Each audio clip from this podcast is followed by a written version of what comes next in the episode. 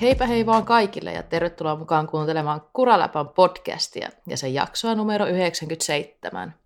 Mun nimi on Salla Oksanen ja mukana mulla olisi tänään täällä studiossa yksi tuttu ääni. Ja tää tuttu ääni kuuluu Mika Pensaalle. Moi Mika. No moikka, moi Salla.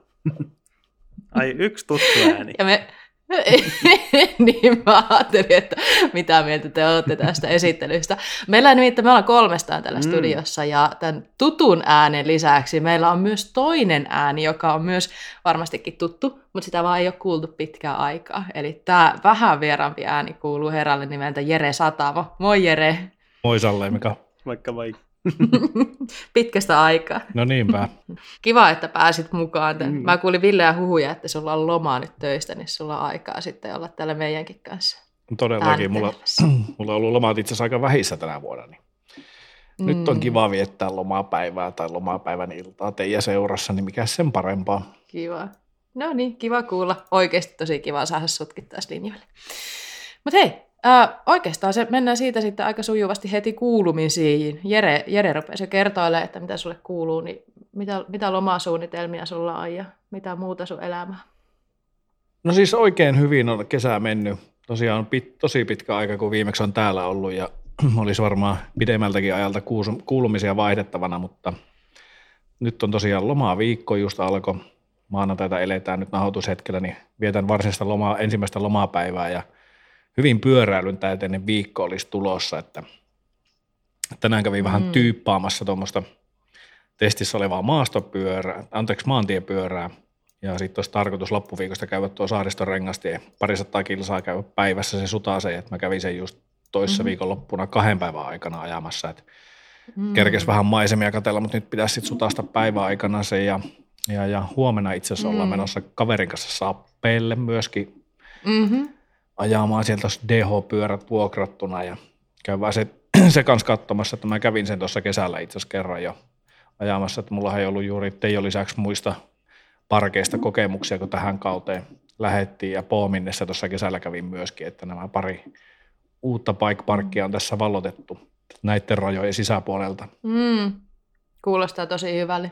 Eipä mulla oikeastaan muita lomasuunnitelmia, että pyörän selässä viihtymistä ja sitten varmasti vähän viikonloppuna sitten viihtymistä tuolla ei-pyöräselässä, että sitten vähän muissa merkeissä, mutta... Ja muu selässä kuitenkin. joo, just näin. Yön selässä siis.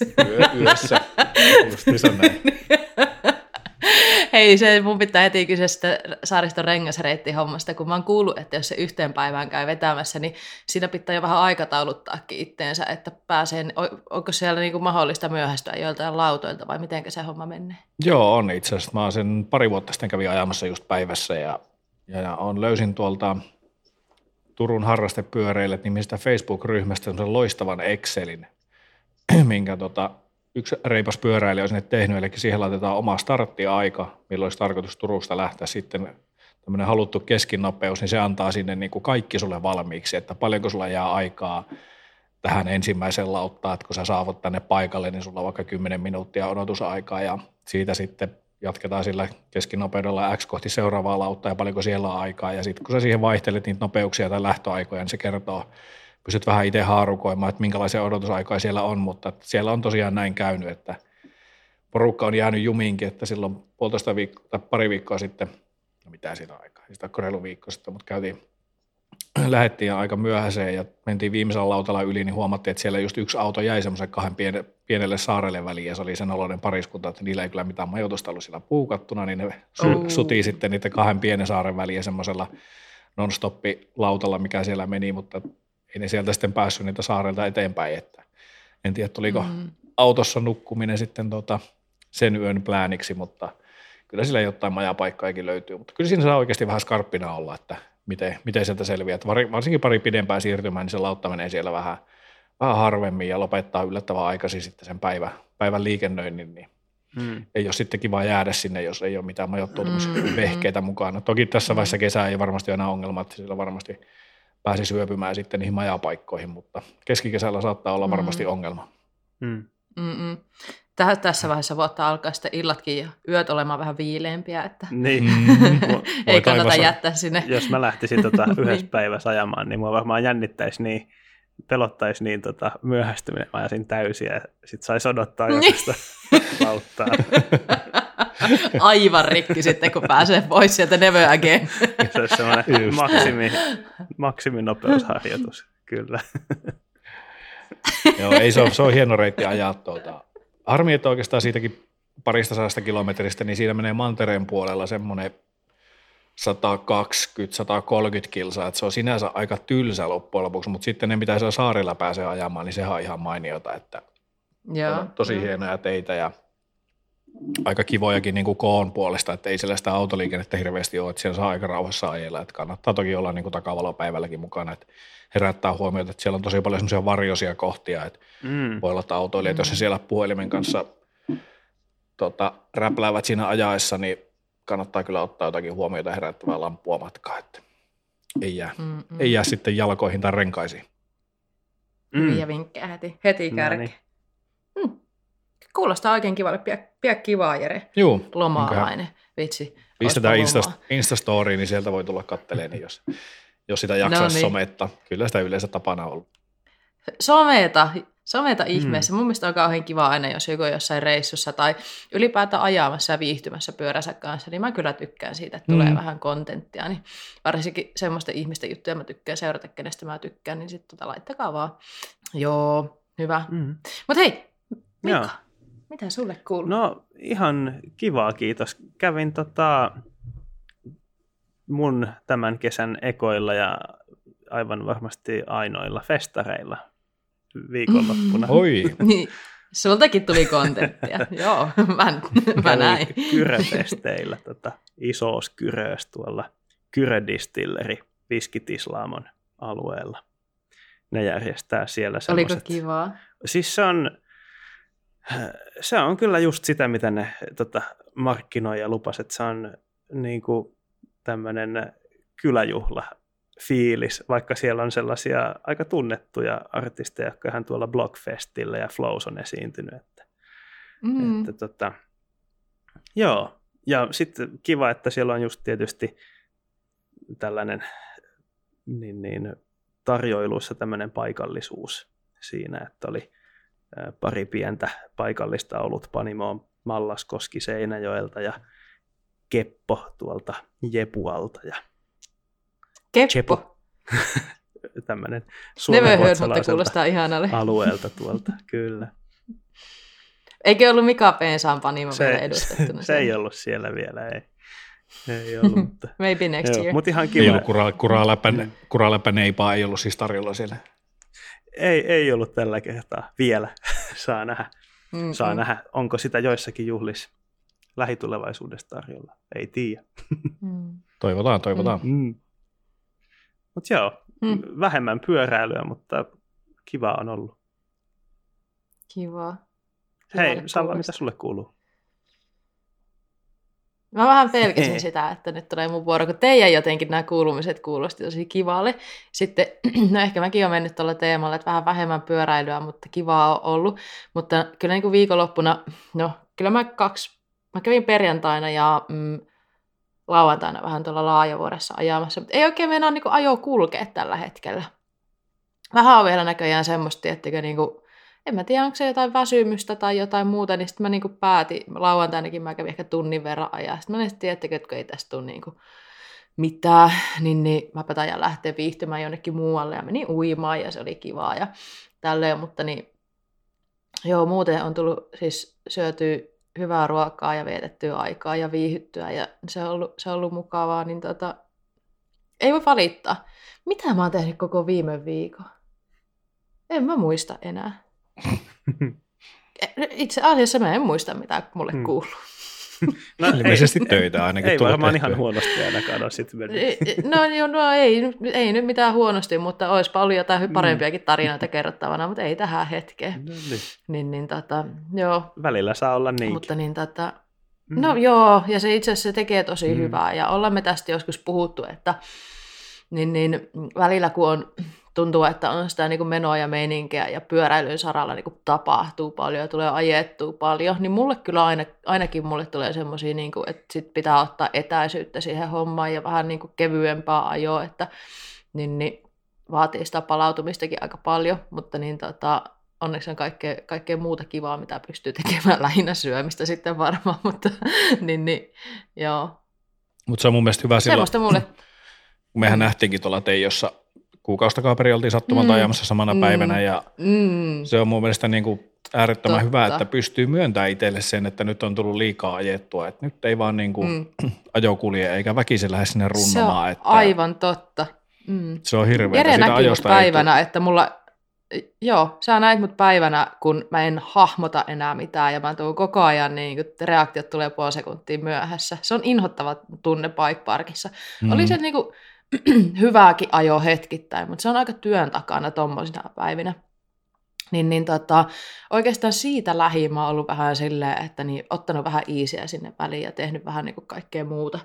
Ja näin. Mutta siis pitää myöntää, että toi niin kun loman jälkeen niin arkeen palaaminen oli mulle aika iso niin kun juttu, että mä en ole vieläkään oikein saanut mun rytmistä kiinni, että tällä hetkellä menee ihan niin kun aika vähillä unilla, niin se vaikuttaa siihen tekemiseen ja näin. Mutta nyt mä äsken taas, niin kun, että rupeaa niin kun huomaamaan, että nyt rupeaa taas innostua siitä, että nyt mä haluaisin lähteä pyöräilemään, että nyt on silleen, niin kun rupeaa tekemään mieli, että ei tarvitse silleen, että lähden ajaa, koska se on se, mitä mä teen, vaan että rupeaa tekemään mieli ajaa, niin eiköhän tässä olla ihan oikealla jäljellä, että välillä ottaa sitä iisiä tuonne väleihin ja sit maistuu taas ajaminen. Ja ehkä mä ehkä käytän tämän tilaisuuden nyt hyväkseni, koska mä en usko, että me tullaan tästä hirveästi puhumaan, mutta mä haluan järjestää Trek Hope-tapahtumia ympäri Suomea. Ootteko te nähnyt?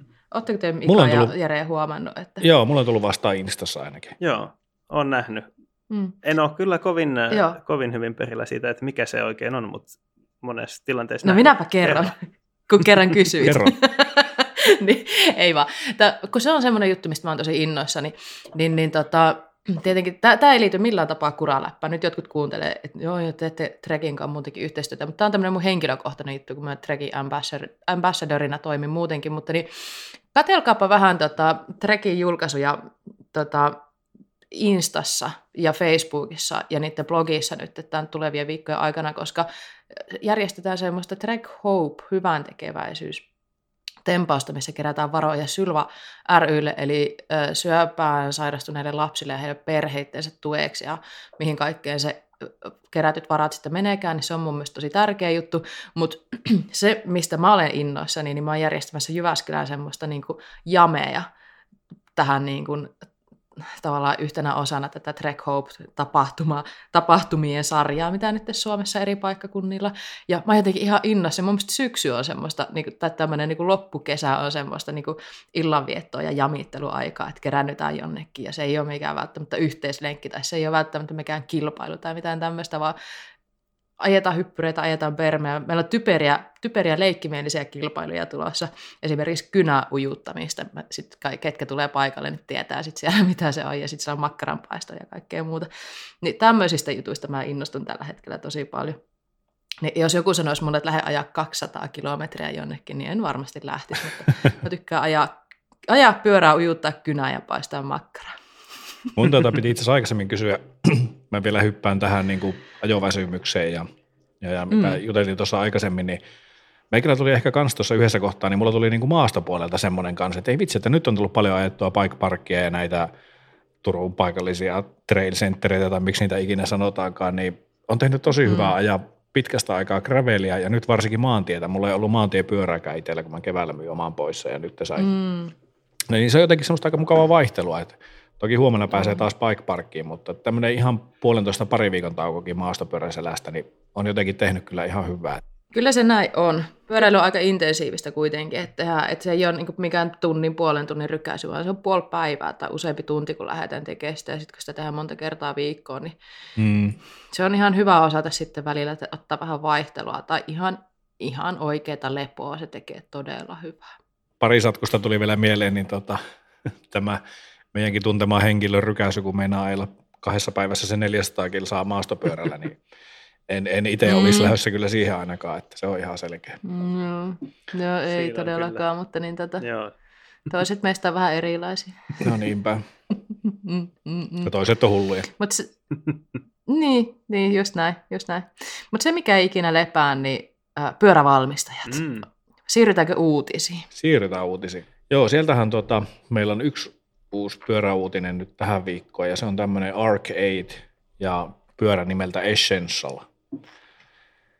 Tämmöinen aika kohtalaisen aggressiivinen trailipyörä julkaistu, mutta älyttömän kevyt kapistus kyseessä. Tämähän on käsittääkseni aika tuore valmistaja, ei ole niin kuin mitään vuosikymmenien kokemusta takana, mutta ovat nyt julkaisseet tämmöisen 29 rengaskoolla olevan kuitusen pyörän, mistä löytyy edestä joustoa 120-130 ja takaa sitten 130-150. Ja jotenkin pisti silmään tämä koko taulukko oikeastaan heti ensimmäisenä itselle, että tästä löytyy vain kahta kokoa, ja se on M ja L. Mm. Ja se, mitä mainitin tuosta pyörän painosta, niin sille runkosetille sanovat, että 1,8 grammaa siinä MK:ssa, eli on aika köykäisestä kapistuksesta kyse. En löytänyt siitä niin kuin koko kompliitin painoa, mutta tuo rungon paino. Se on todella kevyttä kyllä pyörälle, johon lyödään jos siihen voi lyödä 150 millisen keulan ja 130 taakse vielä. Siitä voi tehdä aika järeen treilipyörän ja on kyllä tosi kevyt. Se on aika paljon vissiin ton takajousituksen linkuston ansiota käsittääkseni. Tällä Arcadeilla on aika spesiaali toi linkustoratkaisu. Kerro Mikä siitä vähän lisää meillekin, jotka ei heti tässä niin silmällä ymmärrä, että mikä sitä tekee niin spesiaali. Joo, jollakin tietyllä tavalla tämä muistuttaa sitä Trekin Supercaliber-täpäriä, jossa on sitten se ikään kuin sinne runkoon integroitu se ihan siihen pyörään kehitetty takaiskari. Tässä käytetään ihan normi takaiskaria, mutta sitten siinä on tuommoinen rungossa semmoinen liukuputki, jota pitkin noi takaharukan yläputket liukuu, että sellaisella pienellä tuollaisella liukuputkella on ikään kuin korvattu yksi linkku ja nivelpiste tuossa niin vaakaputken ja satulaputken liitoskohdassa. Ja niin, jos ei siinä olisi minkäänlaista tuollaista kiinnikettä niin takahaurukan yläputkien ja ton takaiskarin liitoskohdassa. Jos ei siinä olisi mitään, niin sitähän se voisi taipua vähän mihin sattuu toi, mutta se niinku just sen verran, että se pitää sen siellä oikeassa paikassa, mutta tosi vähän materiaalia vaatii toi tommoinen ratkaisu. Joo, tuo aika siron näköinen, että tuommoinen niinku kynän kokoinen slideri tuossa. Niinpä. Ja tämähän oli, nähtiin ekaa kertaa tämä takajousitusratkaisu, kun tämä Arc 8 taisi toukokuussa julkaista Evolve FS-nimisen XC-täpärin. Et siellä nähtiin jo toi jousitusratkaisu, ja nyt sitten tuli vähän pitempi joustoinen treilipyörä samalla systeemillä.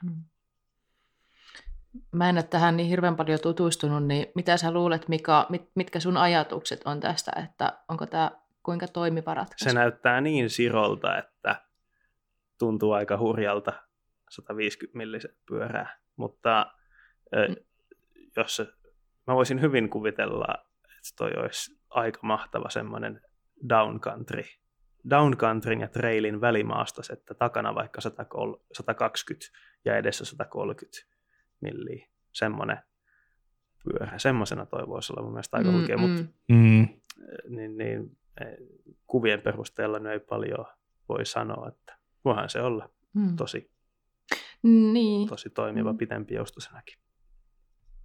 Onko tämä Arc 8-merkki, niin mistä päin tämä tulee ja onko niitä Suomessa nähty? Tai ehkä vähän vieraampi merkki, ainakin mulle. Mä en ole ihan varma, onko se, mutta mä veikkaisin, että se on saksalainen. Niitä ei kyllä Suomessa myydä missään varmaan joissakin keski-eurooppalaisissa pyöhäkaupoa sitä on tarjolla. Mm-hmm. Mm. Aika erikoinen ratkaisu. Tällainen niin kuin siihen, mihin on yleensä totuttu näissä tapäreissä, niin joo, ei ollut itselläkään tämmöisestä kyllä aikaisemmin kokemusta, että mä en ollut sitä Evolveikaan, niin en ole törmännyt siihen aikaisemmin. Että varmaan sen takia just, että tässä kuitenkin merkki on kohtalaisen harvinainen tämä Arc 8. Mm. Semmoinen aika jännä ratkaisu siinä, että siinä on toi flat mount kiinnitysstandardi takajarrulle, joka on maantiepyöriin kehitetty joskus aikoinaan. Eli siinä ei ole perinteistä post-mountti-standardia. Tuohon ei taida kyllä nelipyttystä jarrusatulaa saada mahtumaan tonne. Että sekin vähän kertoo, että tämä on semmoinen vähän kevyemmänpään treilipyörä kyseessä. Mm-mm.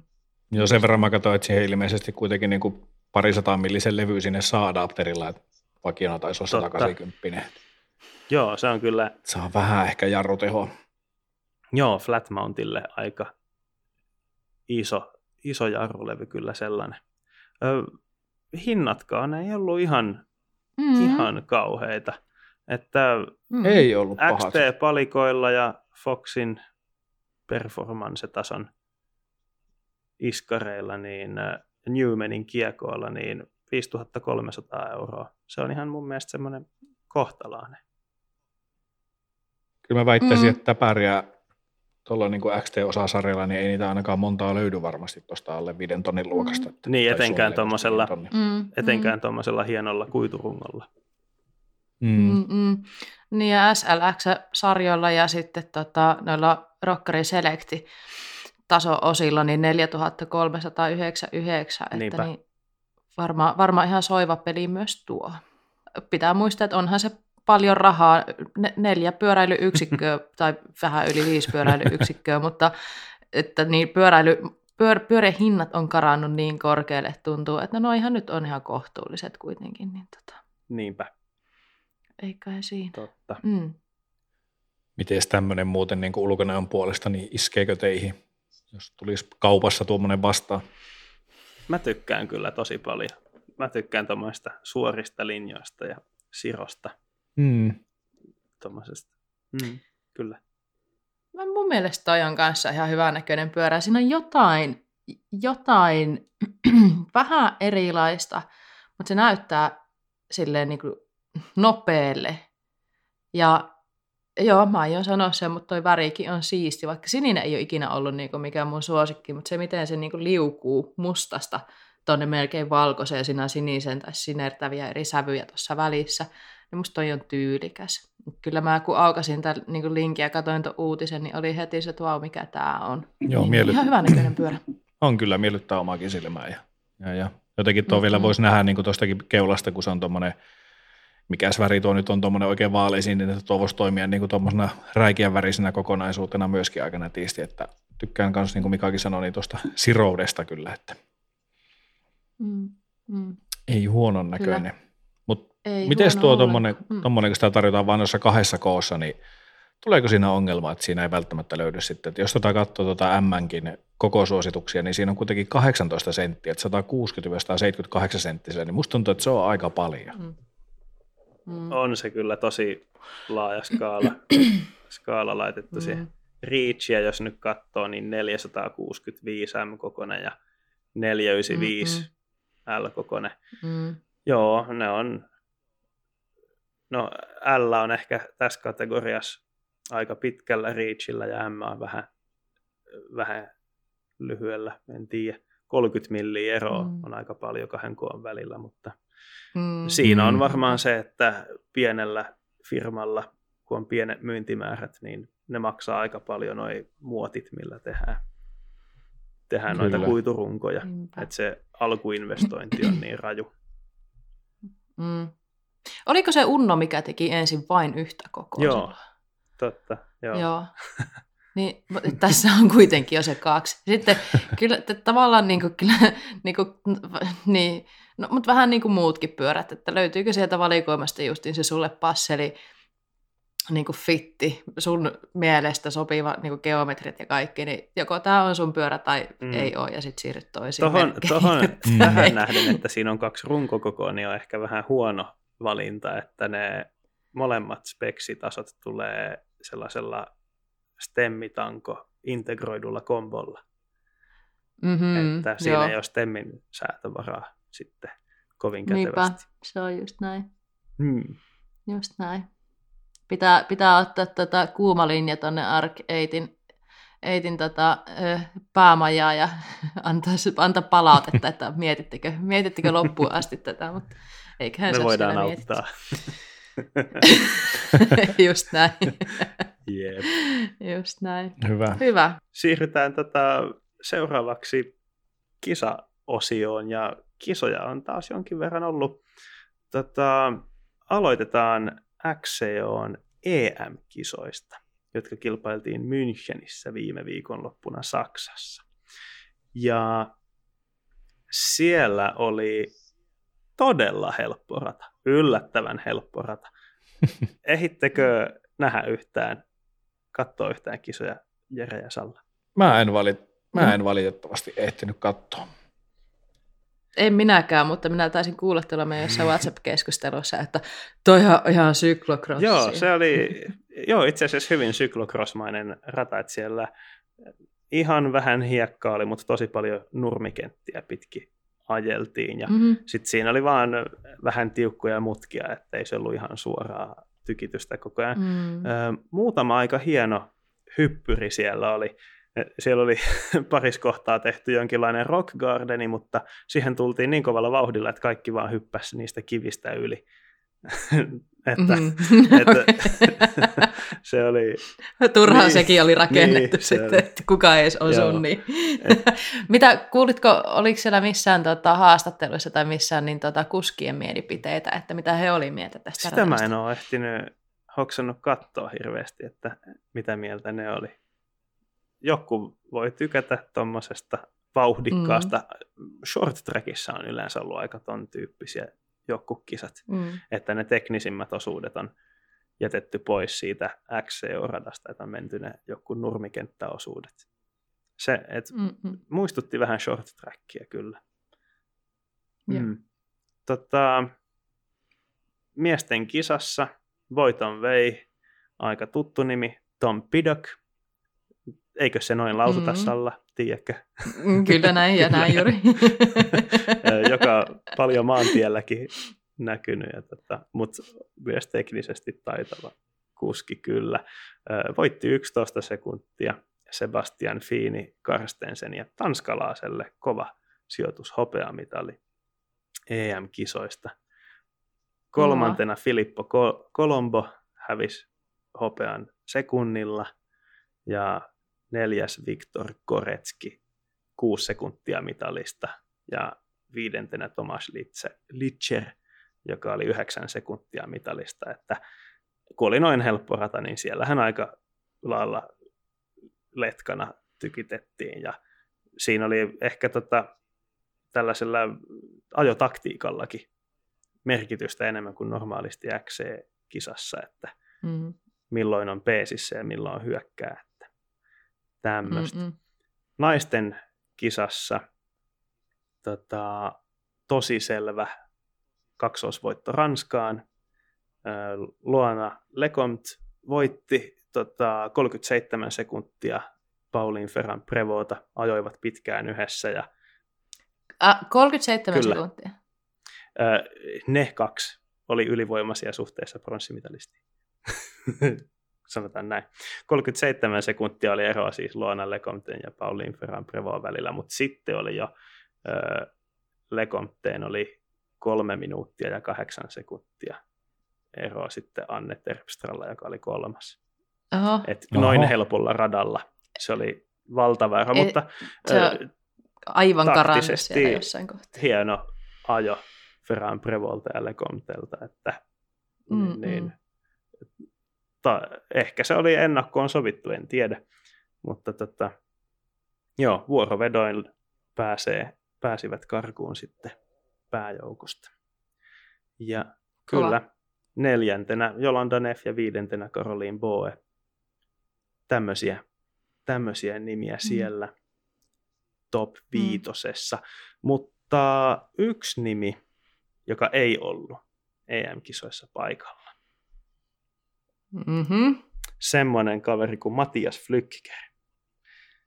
Hetkinen, siis sama kaveri, joka on herättänyt keskustelua, kuumentanut tunteita tässä kauden aikana jo aiemminkin. Puhutaanko me samasta kaverista? Kyllä, tästä henkilöstä, joka meni Niino Schurterin kanssa kolaroimaan ja sai siitä syyt niskoilleen, vaikka videokuvaa koko tilanteesta ei ole. Mutta hei, se on vaan kilpailu. Niinhän Flückiger sanoi. Mm-mm. No, Mattias Flückiger on valitettavasti antanut positiivisen testituloksen anabolisesta aineesta zeranol ja on nyt tilapäisesti kilpailukiellossa. Ja valitettavasti siksi ei sitten ollut EM-kisoissa ajamassa. Saa nähdä, kuinka Flückigerin käy. Onko siitä kuulunut se enempää? Onko häneltä itseltään tullut lausuntoa tai hänen tiimiltään? En ole huomannut, että se olisi asiaa hirveästi kommentoinut. Että joo, nyt ei ole kyllä vähän aikaan maastopyöräilyssä ollut huipulla mitään doping-tapauksia. Että... Just oli sama kysymässäkin, että onko hetkeä ollut. Että kyllä se yleisesti tulee sitä tuommoinen pieni musta pilvi aina tulee laji ylle, kun joku tuommoista narahtaa oli laji mikä tahansa. Niin. No enduron puolella oli silloin. Muutama vuosi takaperin oli joitain näitä, kuka joi väärästä pullosta. Joo, tai kenellä oli jotain lisäravinteet oli varmaan. Joo, siitäkin joskus kinasteltiin, oliko se oikein, kun Martin Maes oli saanut jotakin hoitoa jossakin polun varrella, kun se oli kaatunut jollakin kielletyllä aineella ja tällaisia. Kyllä niitä on, niitä on kaikenlaisia. Niinpä. Minua aina kiinnostaa hirveän paljon nämä, että siis nämä on tosi ikäviä keissejä totta kai, mutta minua aina kiinnostaa sitten se, että millä selityksellä sitten kukakin aina sitten tulee ulos, että niin kuin, ja sitten tietenkin se, että onko ne uskottavia vai ei, koska haluaisi aina silleen uskoa, että voi sua raasoa, että sä joit jonkun ohikulkijan juomapullosta ja sä sattuu olemaan kiellettyjä aineita, että onpas ikävä tuuri. Ja sitten sitä vaan miettii ihan oikeasti, että voiko tolleen mukaan käydä huippu-urheilijalle, että vahingossa on niitä aineita siellä. Mutta niin kuin... Tästä tuli mieleen se Alberto Contadorin kerähtäminen jostakin Glenbuterolista, kohan se oli anabolinen steroidi joskus monta vuotta sitten, niin se taisi silloin päästä pälkähästä sillä selityksellä, että se oli syönyt saastunutta naudanlihaa. Ja se on siis ihan validi selitys, jos sen pystyy todistamaan. Mä oon tällaista lukenut, että... Sulle on itselleenkin käynyt. Kerran mä oon elämässäni doping-testiin päässyt. Että... yeah. Siihenkin loppu sun kilpailuuraa silloin vai? Onneksi ei ihan vielä. Nyt palaset rupeaa loksahtelemaan koilleen tässä sun menneen sydässä. Juu, ei. Tosiaan tuossa, jos sitä karjaa on kasvatettu anabolisilla steroideilla, niin se voi näkyä sitten doping-testituloksessa, jos sellaista lihaa on mennyt syömään. Aika pienistäkin määristä ne näkyy testissä. Voi Contador raukka. En tiedä tästä zeranolista, että voiko sitä selittää pois jollakin ruoalla. Joo. No niin, mutta odotellaan mitä siinä käy, mutta yleensä kun nämä on, niin nämä pilaa kauden aika lailla. Tässähän, jos EM-t on justiin ollut alla ja MM-t olisi sitten seuraavana viikonloppuna, niin ei varmaan nyt MM-tkään ihan niin kuin enää hänen kisakalenteriinsa. Niin, siinä voi mennä muutama viikko sen B-näytteen kanssa, en tiedä kuinka pitkään tarkalleen, mutta joo, voi olla, että ei MM-kisoissakaan ole lähtöviivalla. No mutta hei, puhuttiin MM:istä jo, niin eiköhän oteta tähän samaan syssyyn, eli missä se on lesketsissä, leseessä on tulevana viikonloppuna sitten MM-kisat. Eikö niin, että XC:ssä ja DH:ssä ajetaan molemmat tuolla lesyssä? Ainakin ne, joo. Kyllä. Joo. Onko Suomesta XC:ssä edustajia? Hyvä kysymys. En ole varma. Aikuisissa veikkaisin, että ei ole, mutta voisiko siellä jossakin junnusarjassa jopa olla joku? En ole tarkistanut. Joo. DH-puolella on mun mielestä tosi iloisesti iso edustus. Eli Onni Rainio on mukana DH-maailmanmestaruuksissa, samaten Kristoffer Ström ja Tuukka Westerholm. Eli nämä kolme ajaa miesten elitessä. Ja sitten junnuissa on mukana vielä Samu Kauppinen. Eli 4 tyyppiä on Suomesta sitten DH:ssa kisaamassa. Tosi kiva nähdä. Ja mä vähän harmittaa, kun nämä MM-kisat on perinteisesti ollut vähän, että niitä on aika vaikea päästä seuraamista niin suoraan lähetystä. Jos hirveän kiva nähdä, että mitenkä he pärjää, mutta eikö näin, että siellä saattaa olla jonkinnäköisiä kikkoja, että pääsisi sitten lähetystä seuraamaan. Näin olisin kuullut. Mahdollisesti. Ei muuta kuin Google laulamaan. Joo, niin. Kyllä. Me ollaan totuttu aika hyvään tasoon ilmaiseksi, kun Red Bull TV:stä on saanut katsoa ja hyvät juontajat, jotka oikeasti seuraa lajia ja niin on hyvin perillä siitä, että sitten me vähän puhuttiinkin tätä nauhoitusta tästä, että sitten monesti näissä tällaisissa MM-EM-kisoissa käy niin, että joku iso yhtiö menee ostamaan jonkun isomman paketin eri urheilulajeja, niiden lähetysoikeuksia, ja sitten siinä voi käydä niin, että se on joku taho, joka ei priorisoi pyöräilyä sitten niin korkealle, joka on vähän niin kuin kaupan päällisenä saanut sen jonkun muiden lajien mukana siinä. Mutta joo. En ole selvittänyt kyllä, mistä näkisi vielä. Että. Niin. Tässä nauhoitushetkellä muutama päivä aikaa vielä. Kyllä. Vinkkinä Pinkbike yleensä kertoo aika hyviä vinkkejä, että kuinka niitä kisoja pääsee seuraamaan ympäri maailmaa. VPN niin ja näin päin pois. Juuri näin. Hyvä, mutta hei, kisoja on kisattu vielä sitten. Amerikassa oli vielä EVS, Sugarloafissa tuolla Mainissä. Ja ihan mielenkiintoinen oli, siellä on en ole itse siis ihan hirveän kartalla nyt, että mitä kaikkea on tapahtunut, mutta kun katsoo tuloksia, niin huomaa, että muutamat tosi kovat kuskit puuttuu niin naisten kuin miestenkin eliten nimilistoilta. Eli jos käydään miesten toi top 5 läpi, niin Jessi Melamedhän on voittanut tämän kilpailun. Jessi on ollut kovassa vauhdissa nyt tänä vuonna ja taas on sitten ajanut voittoon. Martin Maes on tullut toiseksi, Matt Walker on ollut 3. Alex Rudeau 4. Terkkuja Bobille, Sanna nauraa, kun mä edes yritän lausun näitä, ja sitten Ed Masters on ollut 5. Eli tuttuja nimiähän nämäkin on, mutta hei, missä on Jack Moir ja Richie Rude?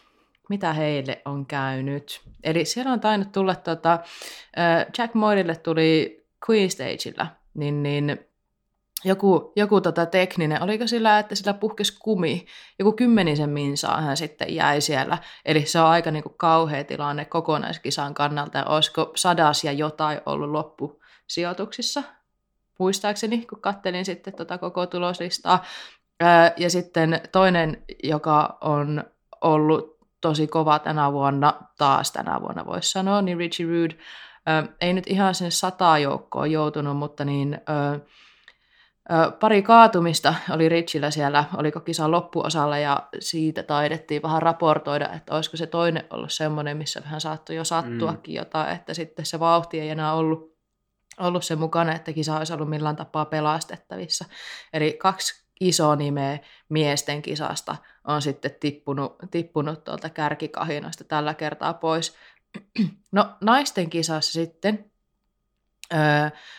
Isabel Cordurier on voittanut, Bex Barahona 2, Ella Connolly 3, Gloria Scarsin 4, se Becky Cook on ollut 5. Ja se, mikä nimi täältä puuttuu, mitä mä ootin tosi paljon, oli taas Hattie Harden, mutta hän oli ollut siellä harjoituksissa mukana ja sitten joutunut toteamaan, että hän ei lähde kisaan mukaan ollenkaan, että hän on loukannut kättä aiemmin kauden aikana ilmeisesti, ja nyt on siinä pisteessä, nyt on pakko leppua tästä kättä, että nyt, että olisi ollut liian vaarallista ajaa, kun ei pysty enää luottamaan siihen, että se käsi kestää ja ottaa iskut vastaan. Mutta ikäviä tilanteita, ikäviä tapauksia, mutta se on osa kilpailua tietenkin. Mutta jotenkin mä aina mietin, että harmi, että sitten tulokset ja kauden kokonaistilanteet ratkee sillä, että on tullut jotain loukkaantumisia tai noita teknisiä ongelmia tällä tavalla, mutta ne kuuluu lajiin tietenkin ja enduro mitä niin kuin isommissa määrin, että siitähän sanotaan, että ei riitä, että kuski on nopea, taitava. Kuskin pitää olla kestävä, pyörän pitää olla kestävä ja näin poispäin. Ja sitten niitä ratkaisuja tehdään varusteessakin sen mukaan, että mikä on nopein, mutta kestäviä ja se hyvä tasapaino. Tämmöiset tulokset tällä kertaa. Tuleeko teille, katoitteko näitä kisoja, katoitteko jotain koosteita? Koosteen mä katsoin, mutta en niitä kisoja ei tullut katsottua. Koostettahan niistä enduroista on tarjolla. Että mä jonkin verran aina jaksan katsoa niitä live-updateja, mitä tulee, että seuraile, mutta sitten tietenkin kun niitä tippuu niin kuin päivän aikana pitkältikin ja yöllä, niin ei tule niin tarkkaan sitten katsottua kuitenkaan.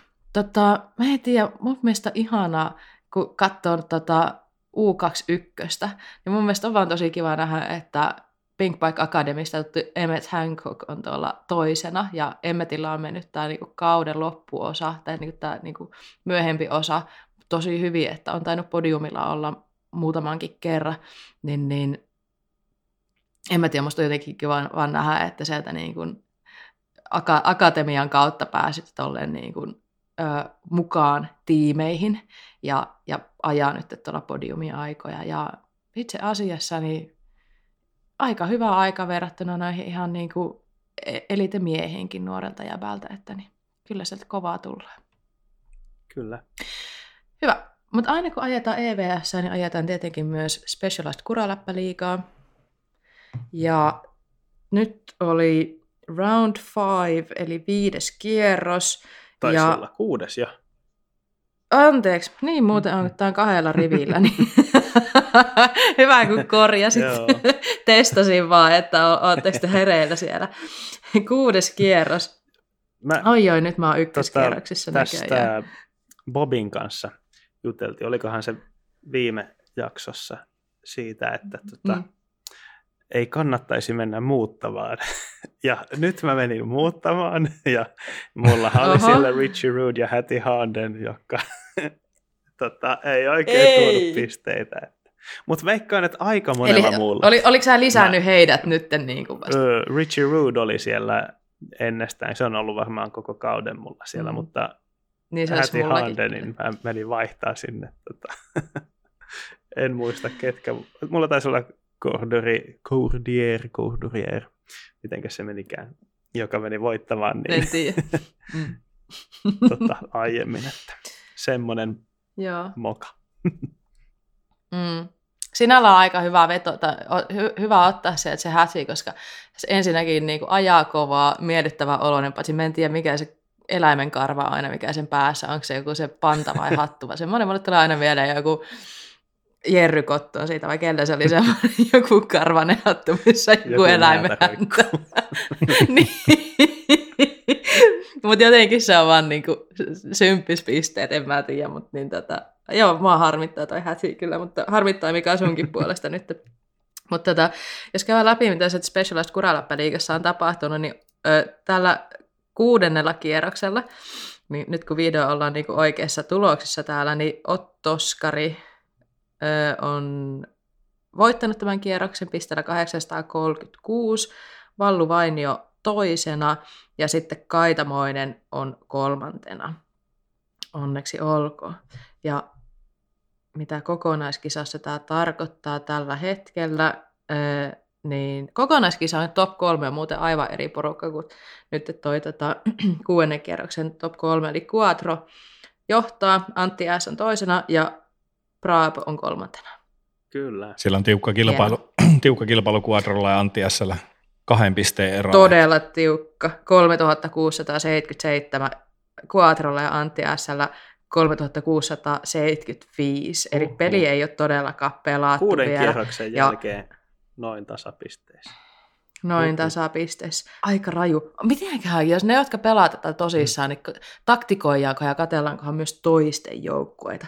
En tiedä, miten menee. Mites toi EVS-kausi jatkuu? Meillä on 2 kisaa ainakin syyskuussa, eli siellä on Grans Montana ja sitten Loudenville ainakin vielä ajaamatta, eli 2 kisaa aikaa, ja kannattaako vaihtaa tiimiä vai ei, niin mekään ei enää tiedetä, mutta jos se kiinnostaa, niin käy vaihtamassa kuskeja sinne. Kyllä. Nythän pitkä väli tässä seuraavaan kisaan, että sinnehän on, näyttäisi olevan tuommoinen 3,5 viikkoa, kun tulee seuraava kisa, niin tässähän ehtii sitten tiimeä viilata. Mutta ehtii, ja sitten kuitenkin, jos olet kisafani, niin ei huolta, kisoja riittää, nimittäin tosiaan maailmanmestaruudet ajetaan ensi viikonloppuna, sitten seuraavana viikonloppuna on Valdisolen X- ja DH-kisat, eli päättää sitten tuon maailmankappikiertueen, no seuraavana viikolla on Hardline, ja sitten on nuo EVS-kisat, eli kisoja on joka viikolle, Seurattavaa. Kisafanit nauttikoon ja seurattavaa riittää, ja tosiaan tuli mainittua, että se DH-maailmancupin kisa on vielä siellä Valdisolessa olemassa, eli jos tarvitsisi sitä Trek-kuraläppäliiga-joukkuetta sitten DH-puolella käydään vähän viilailemassa, niin hyvää aikaa nyt sillekin. Kyllä. Näin, hyvä. Yes. Uutiset käsitelty, eikö vaan, ja päästään päivän aiheeseen. Yes. Meillä on tänään aiheena Jere Kanadassa. Wow. Kyllä. Joo. Tässä vaiheessa kuuntelijat lopettaa kuuntelemisen jaksosta. Joo. Ja odottamaan seuraavaa jaksoa. Älkää lopettako, nimittäin kaikki, ketkä on tämä aiheen esittely oli ehkä tämmöinen aikamoinen antikliimaksi tässä kohtaa, mutta jos miettii, jos kysyy ihmisiltä, että mihin päin maailmaa haluaisit lähteä maastopyöräilee, jos voisit lähteä ihan mihin vaan, niin aika moni sanoo Kanada. Kanada on kohteena semmoinen monen maastopyöräilijän unelma, ja Jere on päässyt toteuttaa tämän unelman ensimmäisenä maastopyöräilyn vuotena vai toista vuotta, kun ollaan meneillään. Ensimmäinen niin kokonainen kausi. Mitenköhän pitkään saa ajat jatkaa vielä, että ensimmäinen kausi, että niin jäbä vetää kohta niin kaikki isoimmat linjat, joka on Bike Parkissa, eka kausi, kohta me kukaan ei enää uskota sitä, mutta joka tapauksessa ensimmäinen kausi ja Jere on Kanadassa, ja milloin sä olitkaan siellä? Sitä on vähän aikaa jo, mutta me ollaan päästy puhumaan tästä. Joo, siis mä olin touko-kesäkuun vaihteessa siellä, että oli just sillä viikolla siellä, kun nämä koulut loppuivat ja alkoi tämä lomakausi, niin toukokuun 23. starttasi sinne reissuun ja oli siellä sitten 15 päivää aika tasan tarkalleen. No niin. Kyllä siitä on mihin päin Kanadaan sä lähit? Mihin päin Kanadaan ja minkä takia halusit nyt päästä sinne Kanadaan? No joo. Sulla on jotain kytköksiä sinne. On mulla kytköksiä sinne. Mä varasin tämän reissun viime syksynä. Eli vajaa vuosi sitten päätin, että kun tuossa keväällä täytin sen 40 ja mietin, että olisi kiva tämmöinen joku reissu itselle lahjaksi laittaa, ja se sitten suuntautui tuonne Kanadaan, ja siinä oli tietty isossa osassa se, että mulla asuu siellä sukulaisia, että äitin puolelta asuu hänen serkkuja Vancouverissa ja Kamloopsissa, eli mun pikkuserkkuja siellä myöskin, ja sitten omat serkut asuu sitten taas tuolla Bellevillessä, eli lähellä Torontoa.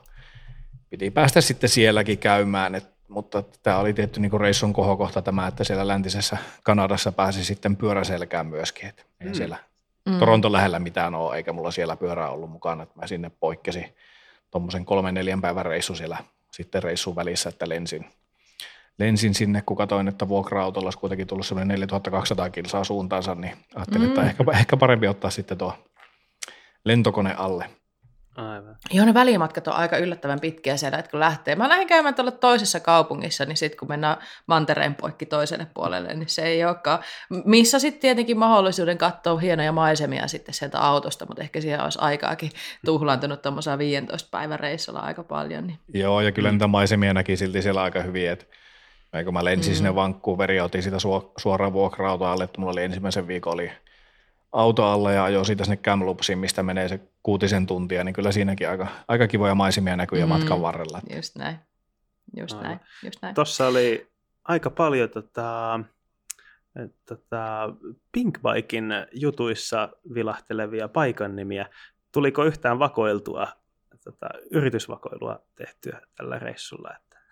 No ei oikeastaan niinkään, että kyllä se meni tällainen niin kuin siviilipuolen reissuna sitten kuitenkin. Hyvä. Kuitenkin, että ajaessa.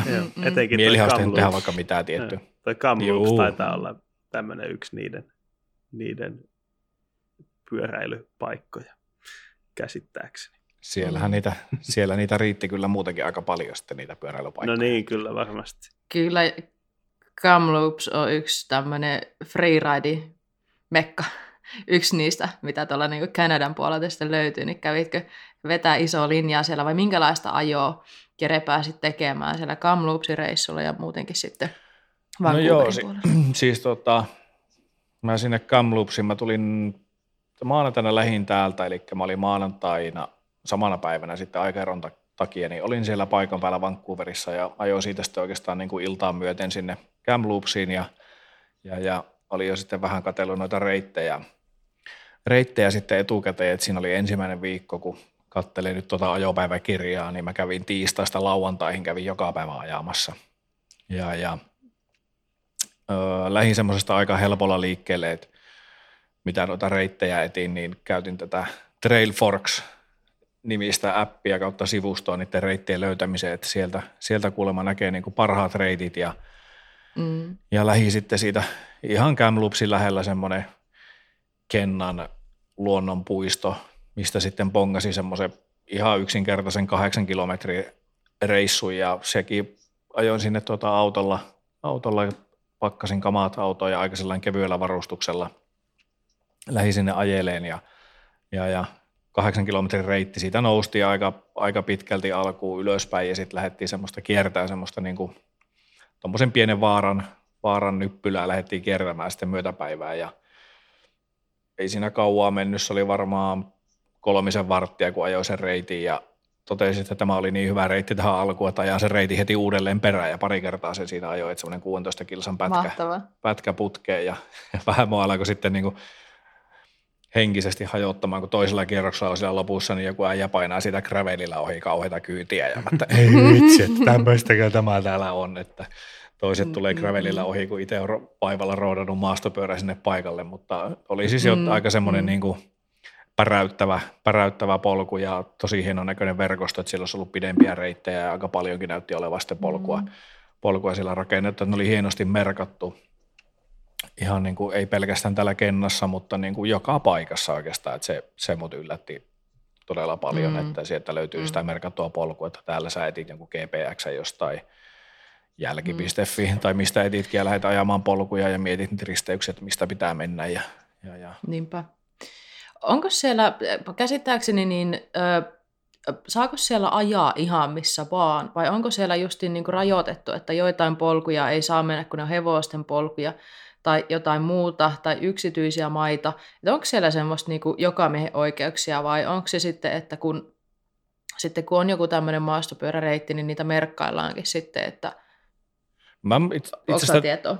Joo, mä itse asiassa kyselin tätä tuolta mun noilta sukulaisilta, kun sieltä löytyi niin kuin pikkuserkun puoliso, kuka ajelee maastopyörällä ja se oli vahvasti sitä mieltä, että ei kannata lähteä hirveästi niin kuin merkattujen reittien ulkopuolelle, että siellä saattaa tulla sitten pieniä selkkauksia, mutta niitä reittejä löytyy niin älyttömästi siellä, että sitä tarvetta ei ollut oikeastaan lähtekään niin kuin eksploraamaan, että mihin mä nyt menisin, että pitäisikö lähteä tänne ja menisikö sittenkin tänne, vaan oli niin helppo katsoa nämä reitit etukäteen ja ladata ne ajotietokoneeseen ja mennä ajamaan niitä, mutta en siis ihan 100% en varmuudella tiedä, että onko siellä jotakin poikkeava käytäntö tähän niin kuin Suomen Suomen joo, olosuhteisiin. On vähän semmoinen käsitys, että siellä nimenomaan mitä sanoit tuossa, että niin kuin voi olla, että sitten ne niin kuin, on niitä merkattuja reittejä sitten, mutta niitä on aika paljon, mikä joo. kuulostaa tosi hyvälle. Oliko siis valinnan vaikeutta, että mille reitille lähtisi sitten? Ja käsitinkö oikein, että tämä ensimmäinen viikko meni lähinnä niin kuin treiliajoon? Että just vai? Näin.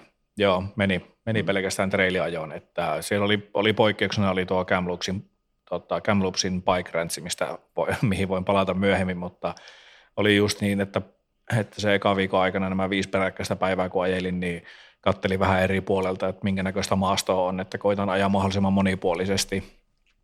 Että 2 ekaa päivää meni aika iisisti justiinsa tämmöisiä treilejä ajain ja sitten katoin, että nyt olisi vähän isompaa nyppylää sitten seuraavaksi tiedossa ja ajeli siitä Kamloopsista semmoinen 25 minsaa semmoinen kuin Harper's Mountain, mistä sitten katoin, että hyvännäköinen single track, mistä tulee 500 metriä vertikaalista nousua ja 8 kilsaa kokonaisuudessaan pitkä sinne ylös ja sitten pääsee laskemaan laskut alas sieltä, että sitten valitsemaan vaan sieltä, että mitä reittiä haluaa alas tulla ja se oli ihan hauska kokemus, että mä sinne autolla ajelin ja otin pyörän sitten autosta pois ja ruuvailin sinne eturengasta paikalle, niin siinä oli sitten tuli toinen semmoinen pick-up, missä oli sitten neljä tyyppiä lähdössä ajelemaan kanssa niitä samoja ja katsoin, että siinä on 3 sähköt ja 1 painaa luomuna ja sitten vaihdettiin siinä muutama sananen ja he nyt ensinnäkin ihmetteli, että mitä ihmettä, että Suomesta asti kaveri tullut ajelee sinne pyörään ja että eikö siellä Suomessa löydy niin kuin hyviä, mutta no, kyllä täälläkin hyviä löytyy, mutta kyllä tätä niin kuin British Columbiaan niin pyöräilijän me kaksi kutsutaan, että pakko oli tulla kattelemaan ja ne siitä sitten lähti ensimmäisenä ajamaan sitä ja mä pakkailin vielä siinä kamoja ja lähdin perästä ajelemaan ja aivan siis niin kuin todella siistiä, että se oli aika fyysinen kyllä se 8 kilsaa painaa sinne ylöspäin ja välillä tuntui, että loppuu usko ja voimat ja kaikki mahdolliset ja oli aika semmoinen niin kuin teknistäkin nousu, että siellä oli tosi jyrkkiä tämmöisiä switchbackkejä ylöspäin mentäessä ja välillä joutui pyörää taluttaa ja sitten se fiilis, kun sinne ylös pääsi, niin oli aivan uskomaton, että siellä sitten Trailforksista olin katsonut, että mitä linjoja ajan ja itse asiassa tuo hösö tiesi tämän kyseisen paikan ja suosittelikin sieltä ajamaan tiettyä linjaa ja katsoin vaan, että se näytti vielä aika hurjalta, että se oli tämmöinen musta linja, minkä hän suositteli ajamaan, että mä tulin sitten sinisen alas ja loppupätkä ajoi siellä semmoisen viimeisen 1,5 kilsaa, koska se ollut yhteensä 4 ja 5 kilsaa se alas, niin 3 kilsaa tuli sitä sinistä ja 1,5 kilsaa sitten semmoista mustaa ja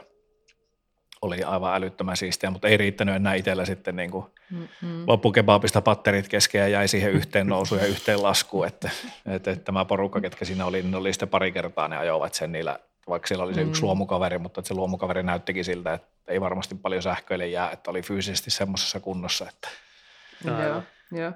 kovasti vetävät.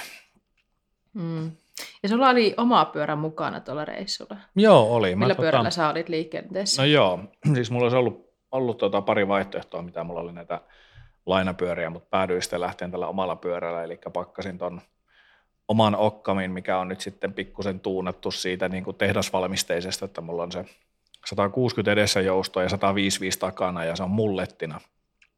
Ja mä ajattelin, että tämä voisi olla niin kuin itselle sellainen hyvä ratkaisu sinne, että pystyy jonkun verran ajamaan tai pystyy ajamaan treilia, mutta sitten tietäen, että siellä tulee laskettua kuitenkin sitten niin kuin alaspäinkin aika vauhdillakin, niin tämmöisen pakkasin tuommoisen Bobilta lainaamani Evokin, onko se sitten Bikepack Pro tai joku tämmöinen vastaava. Ja vähän jännitti, että mahtaako se sinne mennä, kun mulla XL-kokoinen runko ja hyvinhän se sinne meni ja sain kaikki tavarat pakattua, että ohjaustanko irti ja renkaat irti ja sitten irrotin vielä tuon takavaihtajan, että se ei sitten siellä laukussa hakkaa mihinkään, eikä mene mitkään osat rikki sieltä, mutta pyörä säilyy ehjänä ja ees taas ja mahtuu hyvin sinne laukkuun sitten tavaroineen. No niin. Siellä voisi kuvitella, että niitä vuokrapyöriäkin saatavilla ilmeisesti aika helposti, mutta vai onko tuolla alueella? Sitten kun tuollainen treiliajoa haluaa tehdä, niin jos niin joku muu miettii tämmöistä samanlaista reissua, niin suosittelisitko ottaa omaa pyörää mukaan vuokraa paikan päältä?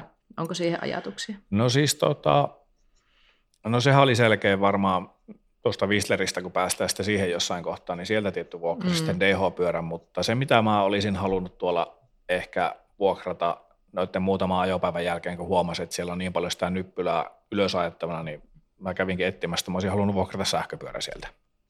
Yeah. Ja mä menin siellä sitten tämmöiseen,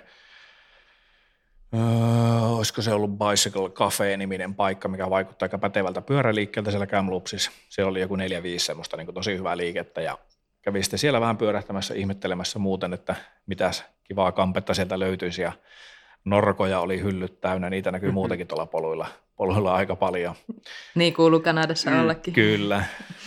Ja mä sitten kyselin siitä, että voisiko täällä olla noita vuokrattavana sähköavusteisia pyöriä, mutta heillä ei ole, että tuossa on yksi paikka, mikä on tuossa ihan muutama kortteli eteenpäin, että käypä kysäiseen sieltä, että heille ei tule muuta mieleen ja sitten mä menin siihen ja katsoin, että hetkinen, että vaikuttaa vähän semmoiselta erikoiselta paikalta, että ei näyttänyt niin kuin miltään ehkä ihan semmoiselta maastopyöräilijän unelmapyörävuokraamolta, mutta astelin rohkeasti sinne sisälle ja sitten kundi tuli puolen minuutin päästä siihen aulaan kyselemään ja en nähnyt yhtään pyörää missään siinä, että se oli semmoinen oikein niin kuin tämmöinen, jos olet tekemään ulkomailla jossain pienissä autovuokraamossa, niin vähän semmoinen hämärän näköinen kitska, että siinä on pieni tiski ja sitten on kuitenkin painettuna hienoja mainoskuvia ja se tuli sen kyselemään, että kyselin, että löytyisikö teiltä tuota sähköavusteista maastopyörää ja joo, kyllä heiltä löytyy, että ihan pieni hetki ja sitten se tulee sieltä semmoisen pyörän kanssa, missä on semmoiset noin 18-tuumaiset renkaat,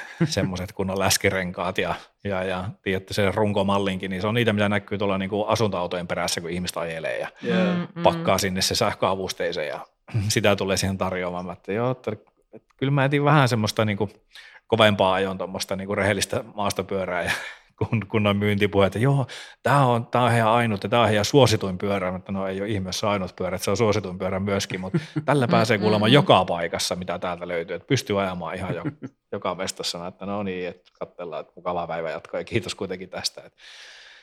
Ja meni sitten vähän käymään. Yllättävää kyllä. Oli siis, joo, ja sitten se, että kun kävi sitten parissa muussakin paikassa, sieltä löytyy semmoinen Cyclelogic-niminen pyöräliike, mikä on ihan hauskasti nimetty.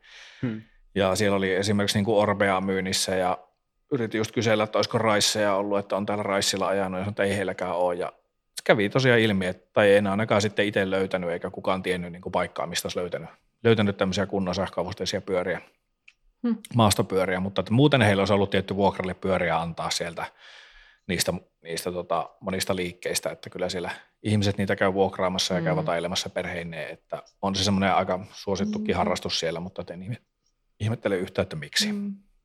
Aivan. Joo, mutta ei tosiaan maastopyörää ei löytynyt tai sähköavusteista pyörää, en löytänyt mistään vuokralle, mutta onneksi oli tuo oma pyörä ja pääsi sillä hyvin ajamaan just näitä polkuja, mitkä siitä niin kuin Kamloopsin läheltä löytyi, että yksi oli semmoinen, mikä jäi harmittamaan, ei ollut vielä auki semmoinen kuin Sun Peaks, tämmöinen bikeparkki. Varsinkin kun aloin Instassakin seuraamaan, niin vitsi minkä näköisiä reittejä siellä on, kun on nyt, kun ne aukesi vasta muistaakseni kesäkuun puolessa välissä, että mähän lähdin sieltä sitten 7. päivä takaisin, niin siitä sitten tuossa viikon päästä auennut, että se oli semmoinen, mikä jäi harmittamaan, mutta se Kamloopsin bike ranch, minkä mainitin tuossa aikaisemmin, niin se oli kyllä siisti paikka, että ei ollut paljon niin kuin vertikaalista nousua. Mä yhden ajopäivän jälkeen, kun kävin ajamassa noita trailejä, niin sitten ajoin vaan sitä ohi, että no käydäänpä tuolla kokeilemassa. Ja mä ajoin auto sinne ylös ja se oli ihan semmoinen niin kuin avoin, että siellä ei ole mitään kioskia. Että se on kyllä niin kuin kunnon bikeparkki, mutta että se on niin kuin kaikille avoin, että sinne voi mennä milloin vaan ajamaan ja siellä on aivan huimaa rakennustyötä tehty, että suosittelen käymään YouTubessa ja pistämään Kamloops Bike Ranch, niin siellä kyllä kovat kuskit käy ajamassa ja on aika hurjia linjoja. Et mä sen yhden varovaisen laskun ajoin sieltä alas ja sitten poliin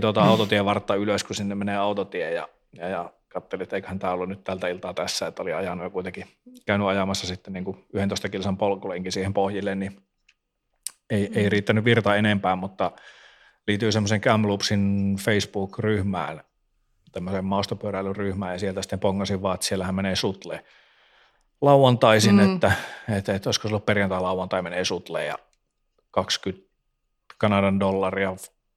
kuusi nousua. Ja kävin sitten ottamassa sen ja vähän se ehkä niin kuin omaa ajaamista pikkusen jarrutti se, että mulla ei ollut omaa full facea mukana. Että mulla oli vaan niin kuin tuommoinen avokypärä ja sitten semmoinen Foxin paita, missä on niin kuin kyynärä päissä ja sitten tuossa niin kuin olkapäissä on nyt pienet toppaukset, että se päällä ajeli sitä Bike Ranchin niitä sinisiä ratoja ja yhtä mustaa kävi ajamassa kanssa, mutta en uskaltanut mennä semmoisella Double Diamondiin, mikä näyttää kyllä jo YouTubessakin aika hurjalta, että ei ollut siihen asti jerkkua lähteä, mutta se oli tosi siisti paikka. Siellä oli aivan niin kuin dual slalom-ratoja ja tosi paljon erilaisia reittejä ja sitten oli siellä pohjalla oikein semmoinen kunnon Crankworks-mäinen, niin kuin tämmöiset, missä oli hurjat hyppyrit ja vesikannut nokalla, että kastelkaa nämä nokat ennen kuin lähdette ajamaan niitä, että pysyvät kasassa. Eli oli semmoisia tosi jyrkkiä heittoja ja isoja käpejä. Joo. No niin, siitä vinkit talteen, jos on menossa tuonne Kanadan suunnalle, mutta siirryttäisikö sitten puhua pikkuhiljaa sitä isoimmasta, kauneimmasta, kuuluisimmasta, legendaarisimmasta, ja en puhu Jere Satavosta kuitenkaan, vaan puhutaan Whistleristä, Whistler Bike Parkista, joka on se, mihin varmasti kaikki, ketkä on hissipyöräilyä joskus harrastanut ja kokeillut, niin voisin väittää, että moni sinne kaipaa. En mä tiedä, ei välttämättä kaikki. Ei voi sanoa, että kaikki haluaa sinne lähteä ja näin, mutta niin kaikki on ainakin kuullut siitä paikasta. Jossain kohtaa miettinyt, että minkälaista siellä olisi ajaa. Jere Satamo tietää, minkälaista siellä on ajaa. Montako päivää sä ajot Whistlerissä? Mä en ajanut kuin yhden päivän siellä. Yhden pitkän päivän. Yhden päivän vaan? Joo, okay. Vaan. Montako reittiä siellä on? About? No vaihtoehtojahan siellä on varmaan, montako kymmentä siellä nyt mahtaa olla. Mä katsoin, että... Olisiko 70 lähellä joku nettilähdessä? Sitä luokkaa varmasti, joo. Sanoo, niin. Et niitähän tulee yhdistelemällä. Niitä on niinku joo, mä itse asiassa googletin asian tuossa. Joo, niitä on niinku niitä pääreittejä siitä hissiltä, mitkä nyt oli auki ja mihin asti pääsi, niin siitä sanotaan, että siitä lähtee niitä päälinjoja varmaan semmoinen 8-10, mutta sitten niitä yhdistelemällä, niin niitähän tulee ihan moninkertainen määrä. Ihan, niinpä. Määrä niitä, että varmasti ajettavaa niin kaikille vähän yhdistelemistä riittääkin. Niin, että se on vähän isompi nyppylä kuin mitä meillä on Meriten jo Bike Parkki, teillä siellä paikallinen tai mun täällä Laajavuori Bike Parkki tai puhumattakaan Jouppiskasta, niin miten iso se Whistleri on? Olihan se siis valtava. Ja mä en ollut itse mennyt itse asiassa aikaisemmin niin tuolihisseillä, kun en ole käynyt missään Rukalla tai näissä isommissa nyppylöissä Suomessa. Et siellä oli niin tuolihissit, mikä sitten jo vähän kertoi, että nyt ollaan menossa vähän pidempään nousua. Ja muistanko ensimmäinen, mä kävin sieltä, se meni niin, että mä ajoin edellisiltana, mä olin siellä maanantai-päivän, koska se koko 2 viikon aikana se maanantai oli ainut sateeton päivä oikeastaan Whistlerissä. Ja se valikoitu mun ajopäiväksi ja meni sunnuntai-iltana sinne ja yövyin semmoisessa kapselihotellissa. Oli erittäin siisti, kohtalaisen edullinen, semmoinen 70 € yö. Ja siitä sitten aamulla marssin kiertelemään vähän niitä pyörävuokraamoita, tai silloin illalla kävin jo nauttimassa yhden paikallisen oluen siinä, niin sitten vähän katselin, että mistäköhän täältä niinku pyöriä löytyisi ja minkä näköistä paikkaa siellä on. Ja siinä niinku selkeästi isommassa vuokraamossa, niin siellä oli muistaakseni GT-pyörät. Ja se näyttikin siltä, että sieltä varmasti niin kuin valtaosa hakee fillarit, mutta sitten mä lähdin metästään semmoista vähän pienempää kitskaa ja katsoin, että siinä oli ikkunassa, oli spessua ja trekkiä ja mä sinne sitten aamulla menin, kun kävin ensin ostamassa sen päivälipun, minkä hinta oli kanssa suunnilleen 70 €. Ja sitten menin sitä pyörää vuokrailemaan siitä pienemmästä paikasta ja oli erittäin ystävällistä henkilökuntaa siellä. Vuokrahinnat oli kaikkialla aika samanlaista. Päivävuokra tuommoisen DH-pyörälle niin oli 200. Ja sisältää suojat. Aivan. Ja se, siinä oli pyörätelineessä pihalla, niin oli 3 trekin sessionia ja sitten oli näitä spessuja, iso rivi. Ja mä ajattelin, että kyllähän mä tuon trekin sessionin tuosta haluan ottaa. Ja mallailtiin vähän siinä kokoa semmoisen mua puolet nuoremman parikymppisen miehen alun kanssa. Aivan superystävällinen oli ja löydettiin siitä sitten se sopiva koko ja sitten mä kysyin just, että mä tarvitsin vähän suojia, että mulla on vaan tämmöinen niin kuin ajopaita, missä on topattuna sitten olkapäät ja kyynärsuojat ja sieltä käytiin sitten rintapanssari hakemassa ja polvarit mulla oli kanssa omat mukana ja sitten otin sen full face -kypärän ja ei muuta kuin hissiä sitten siitä istuskelemaan. Porukkaa oli aamusta jo aika hyvin siellä, mutta osaltaan oli tosi hyvä, että olin yksin ajamassa, koska pääsi aina käyttämään sitä semmoista singles linea siellä. Eli pääsee sinne hissiin täyttämään sitten näitä porukoita. Et siinä menee 4 4 menee siihen yhteen tuolihissiin, ja sitten kun siellä oli suuri osa, oli 2 tai 3 ajamassa, niin pääsi itse aina suoraan oikeastaan hissiin. Että ei tarvinnut, siellä niitä muita yksittäisiä kuskeja paljon ollut, tai jos oli, niin ei ainakaan. Aika kova. Niin kuin, joo, se oli oikeastaan hyvä, että siellä sitä porukkaa alkoi päivän mittaan tulla just tosi paljon, ja varmasti syynä oli se just, että se oli sateeton päivä. Mm. No se hissi lähti sitten siitä sinne ylöspäin, ja eihän siinä niin kuin moniin minuutteihin näkynyt niin kuin lähellekään, että milloin se hissi on tässä loppumassa, ja kattelin vaan, että jaa, että tuossa menee tuommoista, tuolla näkyy jotain rataa ja tuolla näkyy jotain rataa. Ja se, mikä oli itse asiassa muuten aika hauska nyt, kun katselin sitä Crankworksia Whistleristä, niin se ratahan oli rakenteilla siellä silloin. Eli sitä hissistä bongasi semmoisen aivan järkyttävän ison nokan, mihin oli ladattu semmoisia isoja niin kuin kiviharkkoja. Ja mä katsoin vaan, että mitäköhän tuohon tulee. Mä en tiennyt silloin, että sinne on tulossa se Crankworksia. Nyt te vaan bongasi sitten, kun katteli sitä, että jaa, tuossahan sitä rataa on, että se meni sen ihan tuolihissin alta. Että siitä on varmasti ollut magia katsella siitä hissistä niitä kisojakin. Mm. No ei mitään. Joo, se... mä muuten näin jonkun videon siitä, että niin meni se, just hissi meni siitä. Joo. Ainakin harjoitusten aikana just on niin jengi päässyt menemään sitten, en tiedä onko kisojen aikana, niin varmasti ollut siisti nähdä just siinä puolella, kun slopekuskit vetää. Kyllä. No sinne hissi yläasemalle sitten päästiin ja nyppäsi sitä hissistä poissa ja vähän kujalla sillä, että no mihin sitä nyt kuuluisi lähteä. Ja mä lähdin sitten siitä ensimmäiselle. Mä ajattelin, että kävin ottaa lämmöt tuollaisella vihreällä radalla, mikä sitten on niin kuin se helpoin siellä sitten niin kuin karttojen suhteen. Ja osuin johonkin niin kuin aivan todella surkealle reitille. Se oli semmoinen niin kuin lähinnä semmoista siirtymätietä. Meni alaspäin mutkittelemaan. Ei saakille, tässäkö tämä on, että maastopyöräilyn mekka, että Whistleria.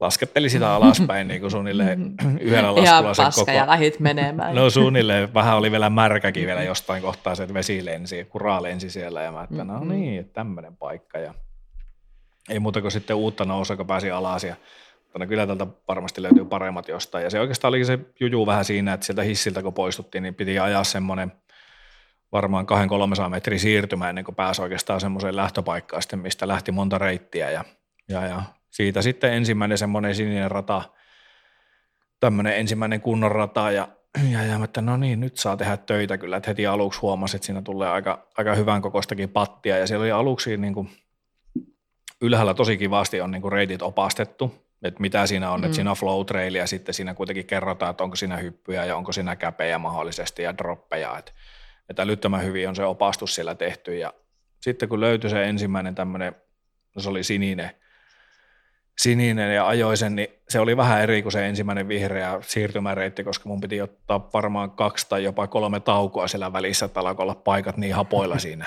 Se oli siis niin kuin todella fyysistä hommaa, tai just sen takia, että ne on niin pitkiä, että kun se on se 7 kilsaa, mitä sieltä alas tullaan suoraan, ja sitten niin kuin koko ajan kroppa tekee töitä, että on isoa bermiä ja on kaiken maailman wallrideja ja tosi kivoja pöytähyppyreitä, että ne oli hyvin merkattu, että siellä on liput niin kuin kaikkien nokkien kulmissa, että sä näet, että okei, tuossa tulee ja jos ei ole käpi, niin siinä ei ole mitään erikseen varoitettu siitä, että sitten käpihyppyrit oli merkattu sinne, niin tiesi, että nyt tulee vähän hurjempaa ja sen kolmen pienen pysähyksen jälkeen pääsi sinne alasin, että no niin, että nyt on löytynyt niin kuin kyllä mestat, että teki mieli ajaa niin kuin uudelleen, ne oli niin siistiä, että ne teki mieli ajaa monta kertaa ja kyllä mä niitä katsoin, että 4 kertaa mä olin ajanut yhden, mikäköhän niminen se oli, olisiko se Crank It Up, sen niminen rata, mikä oli aika mahtavaa, joo, tällä niin kuin lower Crank It Up ja sitten on niin kuin upper Crank It Up, että oli monesti ne, sama kuin A-line, niin sekin oli jaettu kahtia, että se oli ylä- ja alalinja. Ja tuommoinen yksi ajopäivä, kun sulla siellä on, niin ei varmaan ihan kaikkia reittää. Ei ainakaan kaikkia yhdistelmiä kerkeä mitenkään ei, niin kattoja. Ei millään, jos, että kyllä niin kuin jäi ajattavaa vielä seuraavallekin reissulle. Ja sitten varsinkin, että eihän niitä niin kuin double diamondeja tai noita mustia, niin ei siellä ole itsellä oikein mitään asiaa. Että kyllä mä sen A-linen kävin ajamassa. Se on mustaksi merkitty. A-lineista ja muutenkin tuosta niinku rakentamisesta ollaan sanottu, että kun se on rakennettu niin sairaan hyvin se parkki, että yksi mun kaveri justiin kävi kesällä siellä ja sanoi sitä, että ne hyppyrit näyttää niin hirveän isolle verrattuna Suomen hyppyreihin, mutta kun ne on rakennettu niin hyvin, että jos sä meet sitä vauhtia, mikä sieltä niin kuin tulee niin kuin ikään kuin melkein luonnostaan, niin sä pystyt luottamaan niihin hyppyreihin, että siellä on niin kuin tilaa ja ne heittää hyvin ja tälleen oli ennustettavissa hyvin. Tai sen näkee, että minkälaisia ne hyppyrit, niin mitä mieltä sä oot siitä, että oliko niin kuin se on just oliko näin. Se rakentaminen sitä tasoa, on, mitä sitä on kuullut? Se on just näin. Ensinnäkin se paana on niin kuin keskimäärin varmaan 4-5 metriä leveätä. Eli siellä pääsee aika hyvin ohi, jos siellä oli, koska noitakin ajoi niitä sinisiä, niin siellä saattoi olla äiti ajamassa niin kuin 6-vuotiaan poikansa kanssa. Niin se vauhti ei ole niin kovaa, mutta se ei ole niin kuin mikään ongelma, että sun ei tarvitse huutaa takapuoli, mistä sä tulet itse ohi. Niin ihmiset tajuaa väistää, siinä on sitä tilaa. Mutta just se eilainen, mikä on niin kuin varmaan yksi kuitenkin maailman kuuluisimpia ratoja, niin pakkohan se oli käydä ajamassa. Ja se just mitä sanoit siitä, miten se on rakennettu, niin no sekin alkoi ehkä vähän iisimmin, mutta sitten kun sulla alkaa tulla sitä vauhtia niin paljon, että sulla ottaa niin kuin vatsan pohjasta se, kun sä alat nousemaan siihen hyppyriin, niin se on ihan sairas tunne niin kuin ensimmäisellä kertaa. Mutta sitten kun siihen pystyy luottamaan siihen just siihen, miten se on rakennettu, että ei vitsi, tätä on aika turvallinen, että se on oikeastaan ihan sama, että lennänkö mä tästä 7 metriä vai 17 metriä, niin mä tuun hengissä alas. Et voi olla, että mä tuun siihen pienimoiseen vastapattiin alas, tai sitten mä menen sen paljon sinne ländiin pitkäksi, mutta että ne ländit on niin pitkiä, että se on turvallinen tulla. Ja sitten ne vastapatit, mitkä A-lineissakin, niin ne ei ole niinku mitään kovin pahoja käpejä siellä. Että se on rakennettu just sillain turvallisesti. Ei se ole kivaa, jos sä meet siihen niinku reilusti liian hiljaa, niin silloin sä tuut suoraan siihen vastapattiin niinku kummallakin renkaalla. Mutta itselläkin niin kyllä mulla jäi niin kuin vieläkin sieltä kaivelemaan niitä viimeisiä, että olisi vaan pitänyt uskaltaa ajaa kovempaan, mutta sitten kun sulla alkaa olla vauhtia se 560, niin se on aika hurja. Vaikka sulla se on semmoinen. Ja se oli sun eka päivä siellä. Se oli mun eka päivä, joo, ja enkä muutenkaan niin kuin, voisin kertoa, että tälläkin niin kuin kesän jälkeen, jos mä menisin loppukesästä ajamaan, niin se ero olisi varmaan siihen omaan ajamiseen on jonkun verran niin kuin hurjempaa, että tämä oli kuitenkin toukokuussa, kun täällä on kausi ollut alulla, ja en ollut varmaan siinä vaiheessa, no en ollutkaan käynyt vielä bike parkissa muuten kuin viime syksynä sen joku 3 kertaa. Että tämä on ollut niinku siellä 10 ensimmäisen bike park kerran sisässä tai joukossa, niin on kyllä ajettava ehdottomasti uudelleen, mutta se, miten se on just tehty, niin se on ihan älyttömän siististi rakennettu kyllä. No oliko se sitten, niin mä vähän niin kuin olen käsittävinä niin siitä, että kun se on niin iso paikka ja se on panostettu niin paljon ja sanoit, että siellä saattaa olla äitiä ja lasta vaikka ajamassa ja näin, niin onko se semmoinen paikka, mistä löytyy ajettavaa ihan kaiken tasoa sille, että ei tarvitse olla mikään niin kuin maailmanluokan hurjapaa valmiiksi, että sinne voi mennä ja mitkä fiilikset? Joo, löytyy kyllä ajettavaa kaikille. Itse mä aluksi vähän jopa pelkäsin sitä, että onko tämä vähän niin kuin helmiä sijoille, kun mä lähden ajamaan tonne sen niin kuin oman kokemattomuuden suhteen, mutta kyllä mä ainakin tunsin, että mä niinku ensinnäkin niinku ylitin itseni niiden ratojen suhteen, että jos menee ajamaan siellä mustaa. Ne on toki niinku, pakko tässä vaiheessa sanoa niinku tästä ratojen värityksestä, niinku, oli se Kamloopsi tai Whistleri tai Vancouveri, missä kävi ajamassa, niin ne kaikkialla pitää tosi hyvin kutinsa. Et sä pystyt luottamaan, että jos se on musta, niin se on, siinä on jotakin hurjaa, mutta se ei ole vielä kuitenkaan se niinku double diamond, eli se siellä merkattuna punaisella tai punamustalla. Et ne oli semmoiset, niihin ei ollut itsellä mitään asiaa, mutta se, niiden niinku ratojen reitingi pitää tosi hyvin kutinsa siellä. Ja jos siellä oli joku vihreä, just niin kuin minkä mä ajoin ekan kerran sen vihreä, niin se oli kyllä semmoista tietä, että sen pystyisi niinku ajamaan ihminen pyörällä, kuka pysyy pyörällä pystyssä just niin pystyy ajamaan. Mutta just näitä sinisiäkin siellä, niin sillä että jos niihin halusi ajaa kovaa, niin ne pöytähyppyrit saattoi heittää sen 6-10 metriä, mutta silti kun siihen tuli sitten se äiti sen pojan kanssa, niin se pöytä on sen muotoinen, että se poika pystyy silti rullaamaan yli siitä. Että sen ei tarvi hypätä siitä niin kuin juuri mihinkään. Ja sitten ne kaikki wallrideit, mitkä siellä oli tehty, että sehän on semmoinen suora. Siellä ei niinkään ollut niitä niin kuin tämmöisiä puusta rakennettuja wallrideja. Siellä ei ihan älyttömästi ollut, että ne oli lähellä niin kuin semmoisia isoja vanereita, mitkä saattaa olla ihan suoralla pätkällä wallrideit. Että sä voit ajaa siitä niin kuin keskeltä läpi, tai sitten sä voit käydä leikkimässä niillä wallrideilla siellä sivulla. Että haluatko sä mitä korkeammalla ja ylemmässä, niin sitä isomman hypyä sä saat tietty siitä pois siitä wallrideista. Tai sitten sä voit käydä vaan kurvaamassa ja laskeutua siihen alas siihen samaan hiekkaan. Että. Niinpä. Ja siitä jotain pieniä tietty niin kuin droppilinjoja sieltä löytyi kanssa, mutta nekin oli niin kuin hirveän hienosti merkattu, että tässä tulee seuraavaksi 3 droppia ja ne on niin kuin tasoltaan tämmöisiä, että valitse omas siitä. Että hienosti kyllä toteutettu. Toi kuulostaa justiin, että niin kuin merkkaamisen ja suunnittelun suhteen siellä ollaan niin kuin aikaa edellä, eli siellä on niin pitkät perinteet siinä, miten tämä on rakennettu, ja Whistler on se paikka, mistä on otettu mallia paljon muuallekin varmasti. Huomasitko, että siellä olisi jotain muuta semmoisia niin kuin kulttuurieroja verrattuna vaikka niin kuin suomalaiseen bike park-toimintaan tai kuskien toiminnassa jotain eroa? Ei niinkään. Siellä niin kuin mun mielestä täälläkin kunnioitetaan hyvin toisia, mutta niin kunnioitetaan sielläkin, että siellä koko ajan niin kun saa ajat ja jos sä tiedät, että sulla on vähänkin hitaampi vauhti, niin ihmiset kyllä katsoi pikkusen olkapää yli ja oli valmiina tekemään tilaa, mutta niin se mun mielestä tapahtuu täälläkin. Ainut, että täällä ne baanat on niin paljon kapeampia, että täällä voi olla vaikea löytää sitä paikkaa, että missä sen toisen pystyy ajamaan, päästämään ohi niin, että se on turvallista. Kun tuolla sen ei tarvinnut kuin vähän jarruttaa ja ajaa sen baanan sivussa, niin se toinen pystyy ajamaan siitä ohi, mutta täällä mun mielestä ehkä ongelma justiinsa se, että mihin ei täällä pysty ajamaan niin helpolla sivuun, kun meillä on niin kapeat kuitenkin nämä radat täällä. Niin, niinpä. Mutta että jos niinku, nyt kun on käynyt Sappeella ajamassa kerran, niin esimerkiksi siellä tämä icebreakeri, niin sitä voi niinku verrata näihin Whistler-ratoihin. Toki nämä Whistler-radat on niinku potenssiin 10, mutta siinä on semmoinen samanlainen, sehän on just täydellinen flowbaana, mitä nämä oli kaikki. Niin, niinpä. Oli siellä muutama, mitä kävi just ajamassa sitten niitä semmoisia enemmän niin kuin enduropätkiä, mikä oli just itse asiassa siisti huomata, että pari päivää sen jälkeen, kun olin itse käynyt, niin Remy Metalleri paino siellä semmoista samaa, niin kuin tunnistettavaa tunnistin, että ei vitsi, tossa on tuo kohta, mitä mä ajoin, että tämä on pakko olla se sama, ja sitten kun sen katsoi kokonaan sen pätkän, niin se huomasi, että se oli se, toki hän ajoi niin kuin sen 17 kertaa kovempaa kuin itse, mutta siellä löytyi myöskin niitä pätkiä sitten, mitkä oli kyllä niin kuin aika semmoista pääkalloa, että itse oli tyytyväinen, jos selvisi sen ajamalla läpi. Joo. No mikä oli sun mielestä niin kuin sun suosikkipätkä koko bike parkissa? Mitä kerkisit käydä ajaa? Niin kuin kaikissa vai? Siis täällä niin kuin Whistlerin bike parkissa. Joo, niin mikä oli siellä niin kuin sun mielestä se suosikki, kyllä, mitä sitten oot kerennyt sillä reissulla ajaa?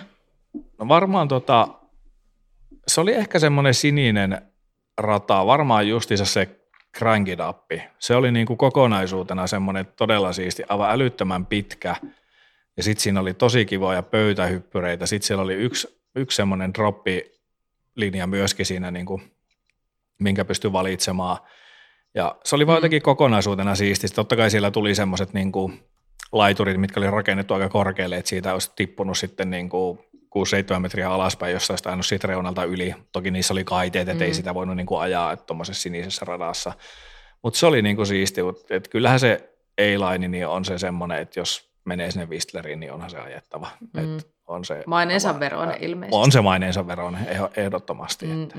Ja sen huomasi kyllä, siellä oli tosi paljon porukkaa ihan laidasta laitaan niin kuin taitotasojen kanssa, niin siinä lähtöpaikalla aina katsomassa, että oli kyllä ruuhkainen myöskin. No ennen kuin ihan paketoidaan nyt tätä Whistler-hommaa, juttua riittäisi varmaan niin kuin ihan todella sieltä paljon. Riittäisi. Mutta onko sulla jotain niin kuin Whistlerin matkaajalle jotkut Jeren top-tipit tähän, että mitä tehdään tai mitä ottaa huomioon, kun lähtee Whistleriin? No se, mitä itse asiassa Hösökin mulle laittoi, niin DH-pyörä sieltä kannattaa vuokrata, jos sinne on menossa ajamaan ja ei semmoista ole mukana. Sillä saa kaikista eniten irti. Se vauhti on niin kovaa siellä, että eikä mä mietin, no kyllä mä varmaan pärjään tuolla omalla. Sitten mä justiinsa Hösön kanssa juteltiin tuolla IG-välityksellä, kun oli siellä reissun päällä, ja hän antoi itse asiassa muitakin hyviä vinkkejä tuonne. Tuntuu, että hän tietää kaikki vaikka, missä mä oon ajamassa siellä, niin se, että se DH-pyörä kannattaa sieltä vuokrata ja ihan kunnon varusteet, että ei kannata lähteä sinne kyllä arpomaan millään niin kuin avokypärillä. Kyllä siellä saisi ajaa avokypärillä, kyllä siellä näkyy niin kuin jotakin oppaita, mitkä oli sitä pitämistään tunteja, niin nehän veti koviksena siellä totta kai avokypärillä, mutta ihan täysvarustus ja DH-pyörä ja rohkeasti vaan sinne A-lineille. Vaikka se onkin musta siellä, niin se on huikea rata. Et sen DH-pyörän etu tulee just siinä, kun se vauhti alkaa olla niin kovaa, että just niin kuin sanoin, niin se on kyllä aika ainutkertainen fiilis, että sulla alkaa niin kuin vatsan pohjasta ottaa siinä vaiheessa, kun aletaan nousemaan siihen hyppyrin nokalle, niin ei ole täällä tullut vielä semmoista tunnetta, että en ole ajanut vaan tarpeeksi kovaa sitten, mutta se on ehkä oma vinkki. Ja sitten se, että kannattaisi varmasti varata 2-3 ajopäivää tuonne. Itsellä ne säät meni vähän ristiin, että mä en viittinyt lähteä sitten niillä kurakelilla ajamaan ja mulla oli muuten niin paljon ajettavaa tuolla sitten muualla ja sen verran tiukka aikataulu siihen 2 viikkoon, että se nyt tällä kertaa jäi siihen 1 päivään, mutta se ei jää minun ainoaksi kerraksi, että sen kyllä tiedän. Varmasti ajettavaa riittäisi vaikka koko kesäksi. Kyllä. Ja eikä niin kuin yksin oli kiva mennä sinne justiinsa se, että pääsin sinne hissille aina ensimmäisenä, että jonot alkoi olla loppuväestä varsinkin pitkät, mutta kyllä sieltä niin kuin ajoseuraakin sai. Et mä ajoin siinä niin kuin muutaman radan ajoin justiinsa semmoisen kolmen vancouverilaisen kundin kanssa, niin oli niitten kanssa hauskaa. Ja yksi, mikä on tietty niin oma kohokohta sieltä, niin se, että pongas sen karhu siellä myöskin. Se oli huikea. No ei, tämä oli mun kysymys, kun mä haluaisin kysyä, että näinkö sä karhuja, ja se lukee mulla täällä. Hyvä, kun mainitsit. Joo. Mulla lukee tälleen, näkyykö karhuja, entä ison maailman nimikuskeja, kysymysmerkki. Joo, en mä niitä nimikuskeja, mä en varmaan edes tunnistaisi, mutta oli ainakin se Remi ollut siellä ajamassa sitten niin kuin parin päivän myöhemmin. Mut vaan kuiskaili, että toi on toi Satamon Jere. Joo, just näin. Kattiko Satamon Jere menee tuolla. Pysykää kaukana siitä. Älkää menkö lähellekään. Niin. Se on ihan hasardi. Ei tiedä mitä tapaa. Joo, mutta se oli hauska se karhun bongaaminen. Mä näin sen hissistä tosiaan. Ja se oli itse asiassa just siinä, mihin sitä Crankworksin rata rakennettiin. Niin. Sitten mä olin sillä tavalla, että ei saatana, onko se oikeasti karhu? Sitten siinä oli pari tyyppiä siinä hississä. Joo, on se. Ja sitten ne jatkoi juttelemista vaan sillä tavalla. Niin niille se oli sellaista päivittäistä. Että arkipäivä. Ne ei ole semmoisia samanlaisia, ne ei kuin ihmissyöjä karhuja, mitkä täällä sitten saman tien. Joo, ei. Kyllä ne sieltä karkuun juoksee, jos ne pyöräilee näkee, mutta totta kai niiden kanssa pitää olla varuillaan siellä ja se ei ole ihan 1 eikä 2 kertaa kesässä, kun sillä reiteilläkin tulee vastaan. Ja oli itse asiassa kovat odotut. Tiedättekö, mitä mä näin eilen? No. Ketu. Anteeksi. Käärme. Ja se on vielä vaarallisempi kuin semmoinen Whistlerin musta karhu. Mutta anteeksi, mä keskeytin. Kerro vaan, oliko se edellä kesken joku juttu? Ei, mä olin itse asiassa hyppäämässä seuraavaa viimeiseen paikkaan, missä mä tuolla Kanadassa ajoin tuon Whistlerin jälkeen, mutta ei, no kerro nopsaa vielä, missä sä oot ajanut. Joo, siis mä ajoin tuolla Vancouverissa oli semmoinen kuin Maple Ridge-niminen paikka. Mun pikkuserkut asuu siinä, mä yöpyin siellä viimeiset pari yötä. Ja sitten ne oli sillä, että tuossa on sitten jotain polkuja, missä käy porukailen pyörällä tuossa niin pari metrin päästä lähtee. Että kannattaa käydä siellä kurkkimassa. Ja oli semmoinen omakotitaloalue ja odotukset oli niin kuin ihan nolla. Mä että no käydään nyt kuitenkin ajamassa ne. Ja pääsin sitten siihen poluille ja sitten siinä näkyy heti semmoinen jostain raudasta taottu koriste siinä puussa tai tämmöinen niinku reitti, että bonus track ja musta merkki siinä. Ja mä että ei vitsi, että tämähän vaikuttaa ihan hyvältä. Ja ajoin sen bonus trackiin, se ei ollut kuin joku varmaan 100-150 metriä.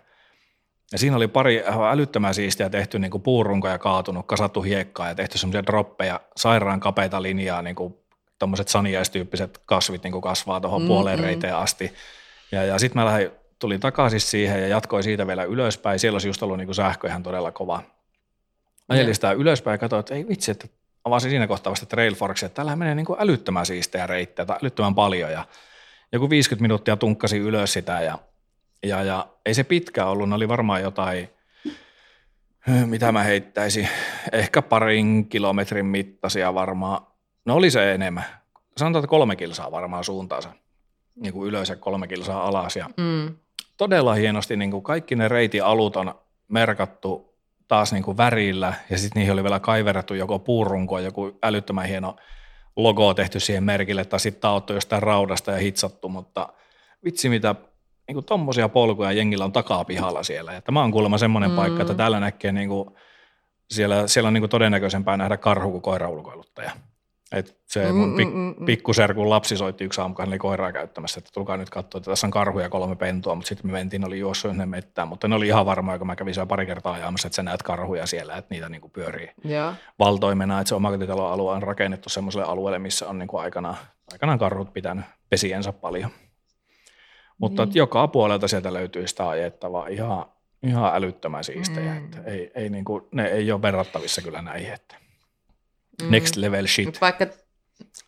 Vaikka mä tätä Jyväskylää on niin paljon hehkuttanut, että täällä on paljon ajettavaa ja joka lähtö ajettavaa, niin kyllä toi silti kuulostaa tosi hienolle, enemmän ja isomman. Oli se kyllä siistiä. Mä Whistlerissä, niin Whistlerissä katsoin, että mä ajoin siellä semmoinen 70 kilsaa ja koko reissussa mulla tuli ajettua suunnilleen 180 kilsaa.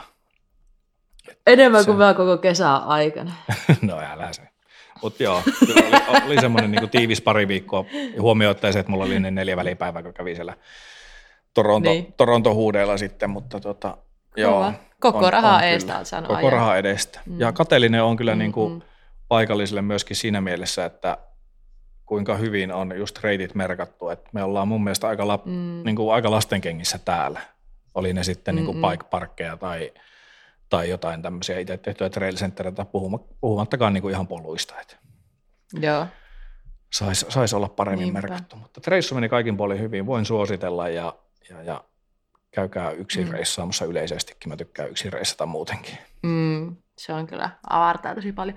Jos haluatte kuulla lisää Jereen vinkkejä Whistleri, niin tai ylipäätään Kanadaan, niin Jere Satamo Instagramissa, niin voitte laittaa DM sinne, ja sitten varmaan niin kuin Hösö, Life of Hösö on toinen joka just on jo mainittu, että niin varmasti niin kuin vinkkejä piisaa, jos haluatte niitä kuulla. Ja mä mielellään kuulisin Jere sulta lisääkin juttua, niin ehkä me saadaan joskus sulta jotain juttusarjaa jonnekin alustalle, en tiedä, onko semmoisia tulossa, mutta niin katsellaan. Voipi olla, hyvä.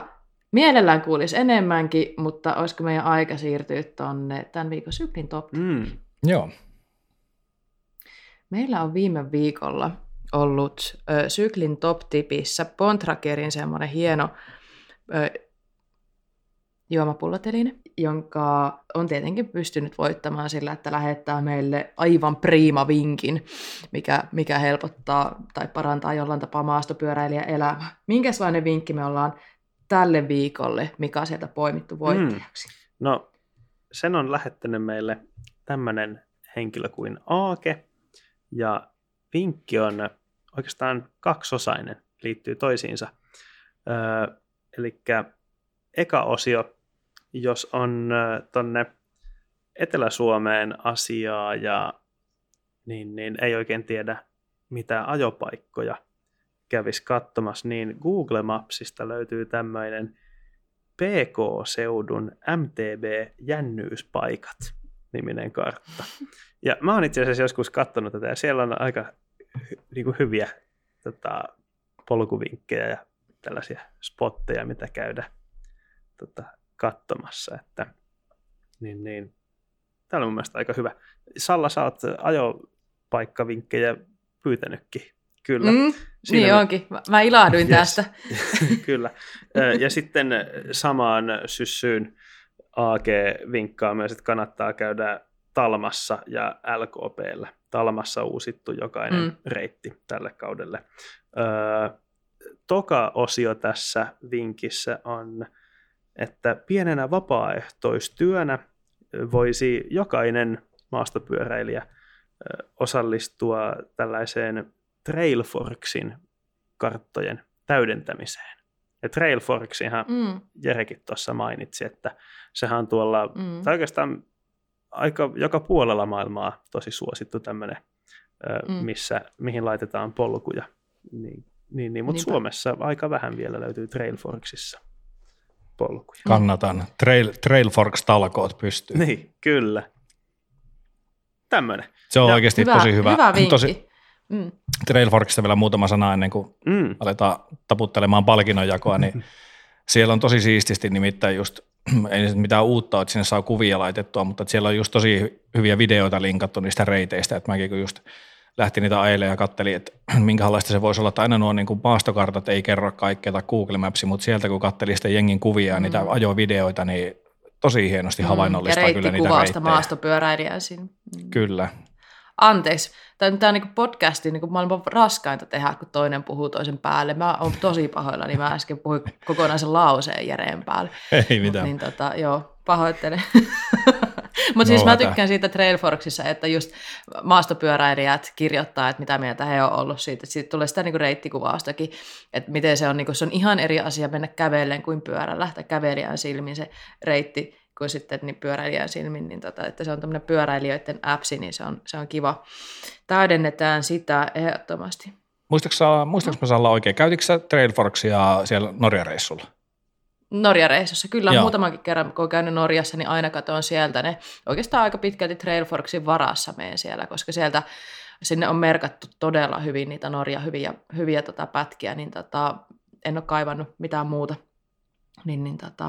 Joo, mutta saman huomannut. Samaa ei ehkä voi sanoa Suomesta. Ei, jotenkin itsellä ei tule, jotenkin Trailforks mulle edustaa pyörämatkailua. Et kun mä lähden reissuun, niin mä katson sieltä, ja sitten kun mä lähden Suomessa jonnekin, niin mä kysyn paikallisilta. Niin mä tiedä, onko se joku niin tämmöinen juttu sitten. Mutta joo, voisi kyllä laitella sinne Trailforksiin niitä. Ja suosittelen ehdottomasti, varmaan tämä koko jengi allekirjoittaa, että on hyvä... Hyvä appsi.